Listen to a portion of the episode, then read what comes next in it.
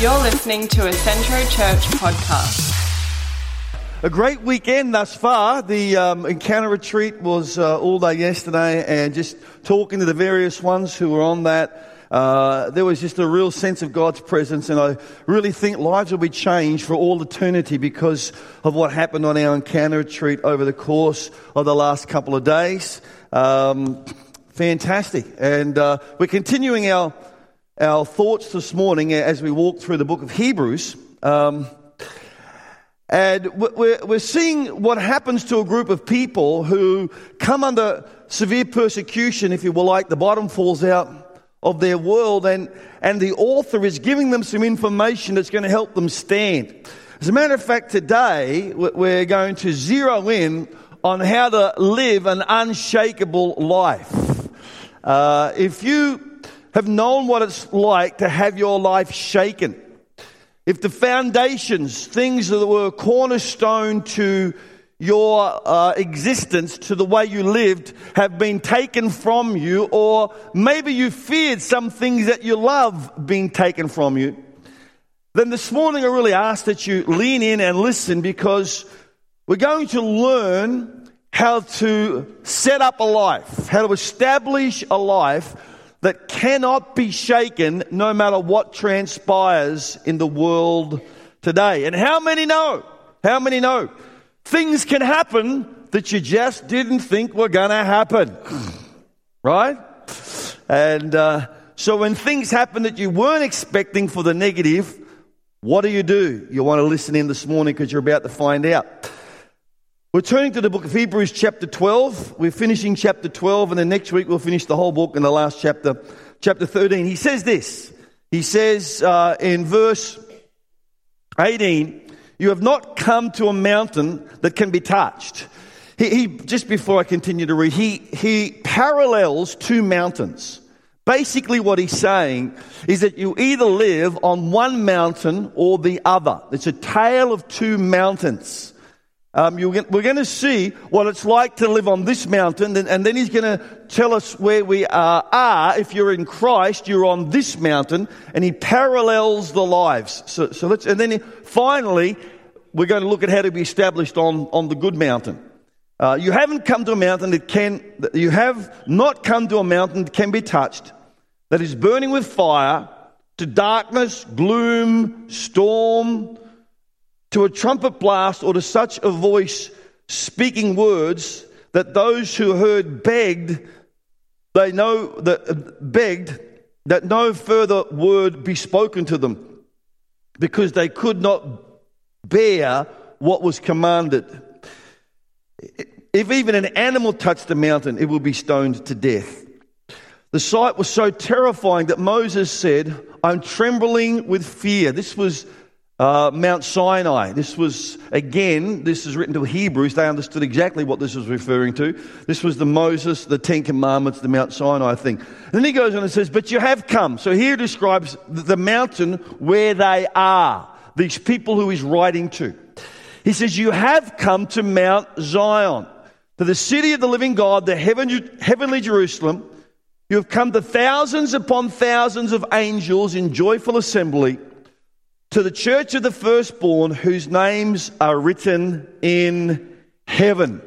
Now, the only conclusion I can make that he has positioned these two mountains and said to them, You are here, not here, is because the perception of them was they were here.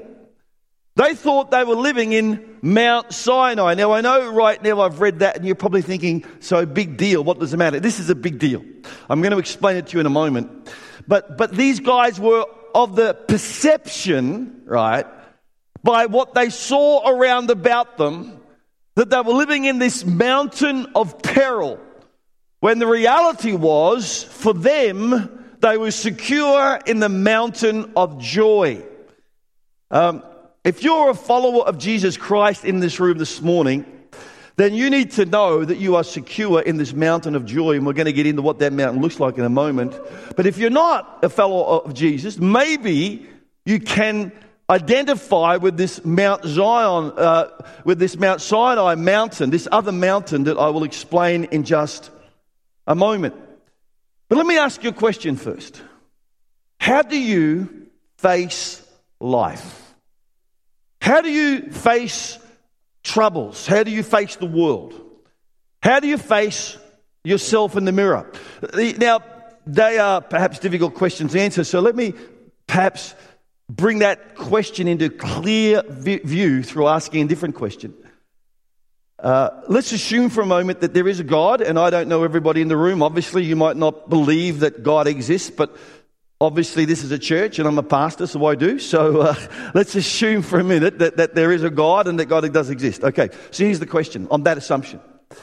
If you were to appear before God, and if God was to ask you to give an account for your life, if you had to give some kind of defense before God, what would you say? Now, the default of the human heart, this is what most people would probably say if I was to do some kind of survey uh, to that question in the street.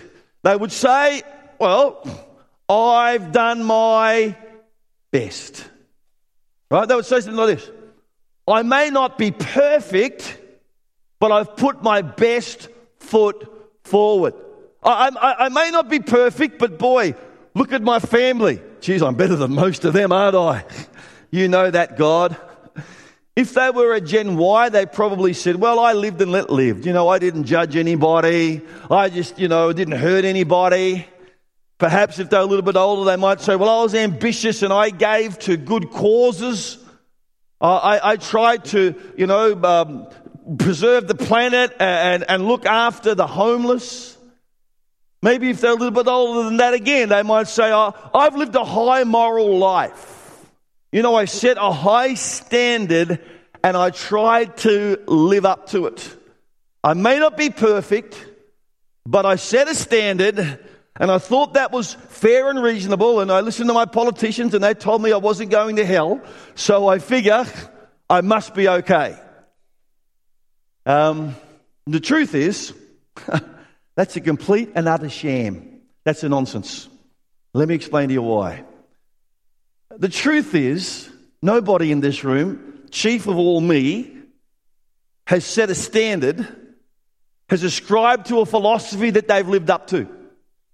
Um, for example, let, us take a very basic moral rule, right? Do unto others as you'd have them do unto you. Have I kept that? No way. I mean, look, in a few minutes' time, I'll be hopping in my car and driving to our service at Collingwood Park, right? Now, you may not be aware of this, but I know exactly how many minutes it takes for me to drive to here to there. In fact, I know how many seconds it takes. I know exactly what time I have to be in the car, and I know exactly what time I'll be arriving there, and I know exactly when they need me by. And it's a 60 kilometre speed limit all the way. Actually, actually, as you get close to Red it goes up to 70, right? But I know exactly where it changes and exactly where I have to be at any given time over the course of that 16 and a half minutes. Now, The other day I was driving down there, as I do quite regularly, and the bloke in front of me decided he was happy to do 40. do you think I was sitting in my car thinking, I hope he's enjoying his Sunday afternoon drive? do you think I'm sitting there thinking, oh, I wonder what troubles he has in his life? I wonder if he's lost. I wonder if he can't find his wallet, so he's had to slow down. I wonder if he doesn't like what's playing on the radio, so he's trying to find another channel. I'm not considering one iota this man's life. I'm thinking completely about myself. Get out of my way. I've got hundreds of people waiting for me. Am I leaning into other people? and have them understand, you know, trying to understand them as much as I want them to understand me, not on your best day. Do you do that or do I do that in reality? That's why this whole idea of saying, you know, God, I'm, I reckon I can make it based on my own merit. You know, I, reckon I'm a good person. I'm not, you know, you got to let me into heaven. Surely I've made the grade. You know, surely if you're great on the bell curve, I'm on the, I, I'm sure I'm on the front edge of that. no, it is indeed the sham. And, and he's reminding those people who who is writing here too about this Mount Sinai experience, and it was a negative, very negative. He, he mentions seven negative images darkness, gloom, storm, and so forth. It's a diabolical situation. God is speaking. You know, some people say, oh, you know, God spoke to me. These people, God's speaking to me. Someone telling me, shut up.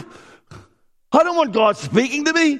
It's too horrible. It's, it's, it's, it's too, it, it, it's too convicting. Tell him to stop. I mean, Isaiah said, Woe to me, I'm ruined for I'm a man of unclean lips when God appeared to him. When God appeared to Peter, he said, Depart from me, I'm a, a sinful man. I came across an article the other day I thought was interesting. It was written by, um, uh, by a leader in a, an elite university in the States, and he was talking about the incredible internal pressure there is in the university campus for the lecturers to inflate the grades of the students.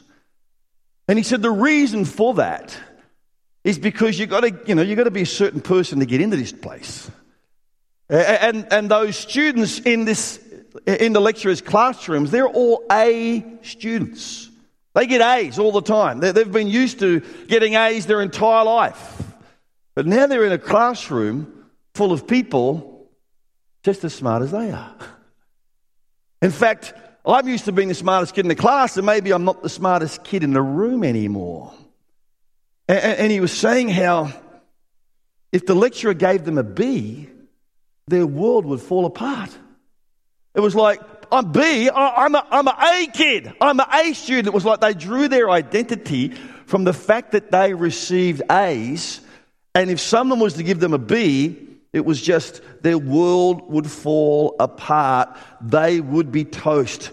Their uh, foundation would be smashed. Because how do they face the world? How do they deal with their problems? How would they um, cope with looking at themselves in the mirror? And the answer is by recognizing that I'm smarter than most other people. How would they stand before God? God, hey, I'm on your side. Lucky you, God. and now, and now they're realizing I'm not as smart as I thought I was, and their world fell apart. They were shaken. You see, here's the thing in the presence of a flawless God, your flaws show up. And you see how self deceived, how self centered, how small I really am. When you stand before a holy God, all of a sudden your unholiness becomes apparent to you that was hidden from you when you're in a room with a whole bunch of people who were just like you. And so this is not a, this is not an adequate way to face God. This will leave you insecure and ultimately smashed. But let's just forget about God for a moment. Let's just think for a moment that how you face the world is through your own achievements, you know, what you've been able to achieve, maybe the wealth that you've been able to, to acquire. I can face tomorrow because I have security in my bank balance. Or maybe, maybe you face tomorrow because you face the world, you know, maybe because you're accepted, you've got a, a, a wonderful partner, or your, your, your, um, your hope is in this pursuit of Mr. and Mrs. Right. If that's the truth, then a recession or a rejection is going to leave you flawed. There is another way. There is another mountain. He's saying to these people, You have not come to this place. You have not come to Mount Sinai. You have not come to a mountain of self effort. You have not come to a place where you're justified on what you've been able to do or what you've been able to achieve. You're not come to a place where your security is based upon your performance. He says, You've come to another place. You've come to Mount Zion, the city of the living God. Verse 22. The heavenly Jerusalem. You've come to thousands upon thousands of angels in joyful assembly, the church of the firstborn, whose name is written in heaven. Three things. Did you see there? Three things characterize this mountain. Did you pick them up? Let me explain them to you. The three things that characterize the mountain where you are. They're characterized by a future. It is characterized by joy. And it is characterized by an identity. The foundation of it is an identity. Let me, let me just elaborate on those three things quickly from the text. Um, the city of the living God, the heavenly Jerusalem, the first thing. The whole of the Bible is pretty much a tale of two cities. Uh, there's the heavenly city and the earthly city. The heavenly city is, is, is a society not based on power, but based on peace. The heavenly city is a place not of exhaustion and oppression, but a place of joy and serenity. Oh, the serenity. it's not based on a, a life of benefit me, but it's based on a life of how I can serve you. That's, that's the foundation of the heavenly city. It's filled with people who are, not, who are not in it for themselves. It's full of, of, of, people who are in it to serve others, to serve one another. Could you imagine living in a place like this? Could you imagine living in a, in a city or in, a, in a, uh, an environment where the, operating, uh, where the operating principle was my life to serve you? This is what's coming, you see. This is the heavenly city. This is our home. But he uses a present tense. He says, You have come. This is not something off in the future. This is something that you can experience now. This should be the church of Jesus Christ. You see, we are a community. We may not be perfect, but then the Garden of Eden wasn't perfect, it was good. Right? So it's not perfect. The church is not perfect, but, but, there is an operating principle here that if we get right, this can become a place of incredible joy if we could develop a system, develop a, a, an operating system that was my life to serve you. I don't come in here and I don't, you know, I mean, this is just a very small thing, but just throw it out there. It's not where I want to sit, it's where can I sit to serve other people. It's not what I want to drink, it's, it's, it's how can I serve other people. Everything becomes not about me, but about others. That this is the reality of the church of Jesus Christ. This is the heavenly city now in the present tense. He says, you, know, you haven't just come to a heavenly city. He says, you've come to thousands upon thousands of angels in joyful assembly. A joyful assembly of angels. that word joyful is quite a remarkable word. Um, you could translate that word into wild party. You've come to a wild party. You are a wild party goer. Did you know that? That's what that means. That's where you've come. You, are not living over here in this place of insecurity where you're trying to prove yourself and, and try to, you know, garner as many likes or as much uh, attention as you can. You're over here on an operating system where my life to serve others, a place of incredible joy. Um, do you remember falling in love? Uh, you've been married 37 years, maybe. Uh, if you've never fallen in love, let me tell you about it. Uh, when you're in the arms of somebody or you're just sitting beside a person who adores you and you adore them, right? When you're in this environment of adoring one another, can you remember this? Can you remember looking at your watch and it was nine o'clock, then looking at your watch and it was 2 a.m.? Or was that just us? Uh, it's kind of like five hours disappeared like that. Phil can remember it because Phil and Tammy, it was just last week. But uh, he hasn't got a very good memory. That's why I know that. But, but uh, my, my, my simple point is, is that when you are in the presence of somebody who's completely in adoration of you and you're completely in, in adoration of them, that's kind of like eternity. Because time is no more. Time just all of a sudden loses its meaning. All of a sudden, it's just not like, how much longer is he going for? You know, how much longer do I get some morning tea? All of a sudden, your clock doesn't matter. Uh, as a matter of fact, next time you look at your clock, you're going to get a shock. Because right now, you've kind of transitioned into an eternal type of place. This is a place of euphoria. This is a place of joy. Now, now, hold this thought. Let me, let me read to you from John 17, Jesus' prayer. He says, uh, And now, Father, glorify me in your presence with the glory I had with you before the world began. So, what he's saying is, is that. This glorify me in your presence is kind of like adore me in your presence as, as I adored you and you adored me before the, in eternity. He's given us a glimpse into eternity right there. That's where time is no more. Now, stay with me because this is going to get very interesting in just a minute. You see, God's a trinity, right? God in three persons, blessed Father, Son, and Holy Spirit.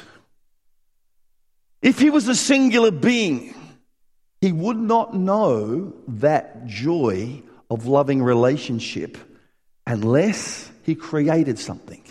Because that's not an experience that's possible on your own. But the fact that he was a Trinity, the fact that he is multiple personalities in a singular form, the fact that he is Father, Son, and Holy Spirit tells me this that he could experience that euphoric joy. He could experience that sense of eternity. He lived in that eternal place. So he didn't create you and I to experience it. I could only come to one conclusion. He created you and I to spread it. He thought, this is so remarkable. We cannot keep this to ourselves. I'm going to create man after my own image so he can come in and people and hundreds upon uh, uh, millions upon billions of people can come in and enjoy this experience that the Father and the Son and the Holy Spirit in this divine dance, as C.S. Lewis puts it. The rest of the universe is in an unbelievable party, he says. He calls it the dance, the dance. He says, there's a great ocean of joy, and we are stuck in a speck of darkness and brokenness. But the shadows of this world will not be able to keep joy out forever. One day, the joy that the universe experiences in oneness with God will break into this earth. And we will experience God's glory in our hearts as we glorify Him. And we receive His glory in its fullness. But he's talking present tense, and he, he seems to be insinuating to these people that there is a drop of this nectar on your dry tongue now. This incredible experience of being glorified, of being adored, of being embraced by the creator of the universe is not just something that's going to happen someday. There is a dimension in which you can experience it now. There is a future that is unshakable. There is a joy that is unshakable. And he says this there is an identity. This is all undergirded by an, un, an identity that is unshakable. Jesus is a better identity. He says, The church of the firstborn, whose names are written in heaven. This is where you are. If you're in Christ, Right. You're in Mount Zion. You were in Mount Sinai. You were in this place of insecurity where it was all about trying to prove who you are. It was all about trying to get the, the adoration and the affection of man, but you were never quite sure if they were for you or against you. And mostly you felt like there was nobody on your side. And so you pursued some kind of meaningless pleasure to bring some happiness into your rather forlorn heart. That's, that's, that's that mountain. He says, You're not there anymore. You're over here in this mountain. You're over here in this, this city of God that, that, has, that, that is for eternity, this place of, of incredible joy and unmistakable identity.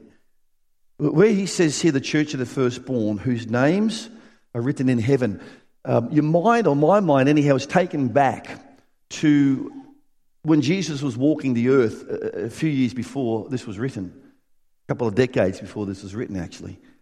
And, um, and he had followers, 70 of them. And he, he, was preparing them for his departure. He was preparing them to, to, to impart his presence and power to people. And he sent them out. And they saw incredible things happen, and they came back, and you, you know, there's the, there's, there's the 70 of them, which is quite a number, really. Seven of them started to gather. You know, they were, they were laughing and slapping each other on the back, and how clever are we? How great am I? And they're telling one another stories. You know, one was telling a story about how he, he how this, this guy was slithering on the ground like a snake. He touched him, and all of a sudden, this demon came out of him, and he stood up, and he was his right mind. He was insane, and in a moment, he's, he's, uh, he's sober and, and, and, and in in, his right mind. It was incredible. And another one's telling a story. Well, we came across a guy and he was lame. He couldn't walk. And I grabbed him by the hand and I, and I helped him up and he ran off. It was incredible. And so they're regaling one another with these incredible war stories of the power of God. And Jesus gets quite stern with them. Jesus cuts across the party and he rebukes them. And he says, Don't get a sense of who you are based upon what you've done. Rejoice. He uses this same phrase. Rejoice, for your names are written in heaven. And what he's saying, he's saying, get out of Mount Sinai. Come over here to Mount Zion. Get out of that, that place where you're rejoicing in your own sense of accomplishment. Don't rejoice because, you know, I got a great job, got a great family, drive a nice car, live in a great house. Oh, I'm just so thankful to God. Live in Australia, I'm just so thankful to God. All these good things, I'm so thankful to God. I'm educated, I'm somebody. You know, I got a supermodel wife. We can't all have one of those, you know, or whatever it might be. I got this. I'm just so, you know, I'm so blessed. He said, don't draw your joy. Don't draw your identity for those, from those things because those things can be gone next week. How many know that? How many know, man? You can be on the precipice of being prime minister one minute and the next minute you're just a backbencher. You know what I'm saying? How many know that when you think something's going to happen and you, oh, oh, hey, I'm pretty cool, one minute you're a rooster, Next minute, you're a feather duster. it's true, isn't it? Right? And if you're in Mount Zion, right, you're in that first mountain, you're dead. You're going to live a life of insecurity and, and, and disappointment and heartache. And, and, the author is inviting us to this mountain. This mountain is um, it's unshakable. This is where we live he, uh, he talks about being the, the, the firstborn and why that was so significant to those that he wrote to was because the firstborn got all the inheritance. You know, the firstborn, he wasn't insecure about his future because everything was coming to him. He was, he was quite, you know, the firstborn was quite fortunate. He's saying that's you are the firstborn. You get the inheritance. You get all of Jesus Christ. You don't divide him up between three million or, or two billion people. You get him all. This is great news, folks. This is incredible. You're not just set for life, you're set for eternity. There's a joy that you can know that comes from this deep sense of being adored, being glorified and glorifying another, that, is transcendent. There is an identity that is not based on the value judgments of this world, but there is an identity that you have in heaven. So the question is how do you transition from one mountain to the next? Fair question, right? You might be thinking, well, I feel like I'm living over here in Mount Sinai just a little bit. I'm up and down and up and down based on the circumstances of life. You know, I'm praising God when things are going well, and when things aren't going so well, I'm a little bit despondent, disappointed. Uh, I'm not sure which mountain I'm living on. How do I transition from that mountain to this mountain? A very good question. And I'm sure the author, as he was writing this out, thought to himself, I bet they asked this question, so I'd better answer it. So let's have a look. He says this. This is, this is how. You've come to God, the judge of all. Oh, that's it. Thank God. We've, we're being judged. to the Spirit, I'll continue to read. To the Spirit of the righteous made perfect. To Jesus, the, me, the mediator of the new covenant, and the, and to the blood sprinkled that speaks a better, and there's our whole series right there, a better word. Jesus is a better word, amen? that speaks to a better word than the blood of Abel. God's a God of judgment, amen? See, what, what happens? Let me, let me explain this transition to you if you didn't quite pick it up there. Um, God allows everything in your life to be shaken to see what can't be shaken, so that that which can't be shaken remains. Mm-hmm. God shakes things, shakes things up. Remember when I was a kid, I probably shouldn't acknowledge or admit to this, but when I was a kid, I was in this cave. And in this cave, there were stalactites and stalagmites, right? You know what I mean by those? How many those stalactites come from the top and stalagmites come from the bottom? Did you know that? Well, yeah, I've just taught you if you didn't, but there you go. They're mighty from the bottom. Anyway, I remember that as a kid. Anyway, have you ever wanted to shake them to see how, how sturdy they are? Well, I have. And uh, can I snap this off and put it on my, on my bedroom wall? I thought, very, very tough. Very, I shook it, shook it with all it was worth. It couldn't budget one iota. I tell you what, those things are stronger than concrete. They are stronger than reinforced concrete. They are incredible. But I shook it to see whether or not it could be broken. And I just want you to know that God shakes things to see that which was see what is within you will stand. And He's just told you what will stand, right? You, you've just now you understand what will stand. Because rest assured, take this one to the bank, your life's going to be shaken. Just take that to the bank. All right? Don't wake up one day, oh, my life is shaken. No, no, take it to the bank. Your life will be shaken. Things that you thought were foundational, were cornerstone, will one day be gone. That's the world we live in. The question is this Will you remain? Will you have, will you be the unshakable person? You know, when Jesus was crucified, um, uh, on the cross 2,000 years ago, right? Darkness covered the earth, rocks were split in half. Um, an earthquake, literal crust of the earth started to, started to rattle backwards and forwards. And, and, and this was not just the heaven trying to bring pathos to the moment, right? It was not sort of like angels in heaven saying, you know, uh, cue, cue, cue the sun, okay, block it now, start the earthquake, start splitting rocks. No, no, what was happening here very important. What's happening here is the first mountain.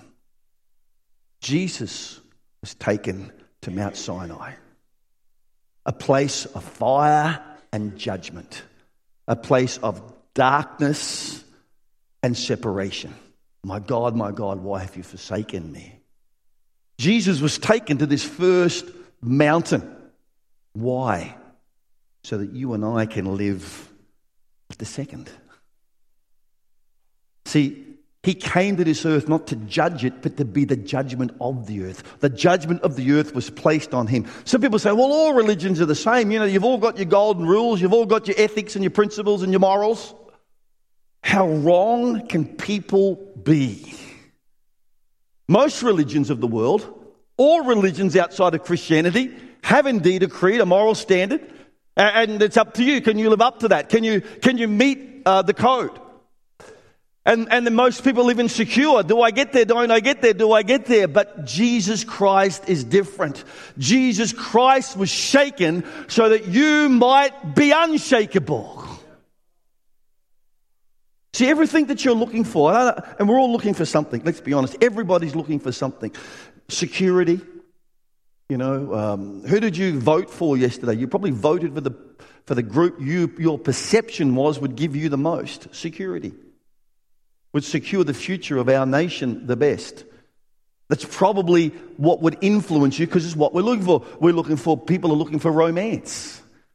Um, you know, there's people going from one party to another all the time looking for this, this euphoric sense of someone adoring me. He doesn't adore me anymore, maybe he does. She doesn't adore me anymore, maybe she does. And, and, and people are looking for what that places within them. They're looking for, for um, uh, experiences and entertainment and music to transcend them beyond, beyond the experience of the day. In reality, what they're looking for is Mount Zion.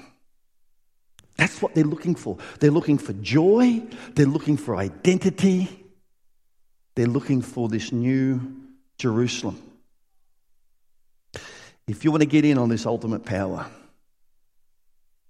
if you want to have this final identity, if you want to know what it is, so that you have a joy that cannot be shaken. And there is a relationship between you and God. So that prayer doesn't become something you do, prayer becomes a place that you go. It, it's, it's not something that I do because I'm in a, a crisis, you know, and do you know any prayers, Our Father which art in heaven or whatever? Prayer becomes a place where I go. It's a place of communion. It's a place where I adore Him and where I receive His acceptance. How do I find that? Well, I accept the fact that Jesus was shaken. Jesus was judged so that I can have a kingdom that is unshakable. Jesus went to the first mountain to secure my position on the second. The unshakable mountain of Zion. Let's bow our heads together. We're going to pray.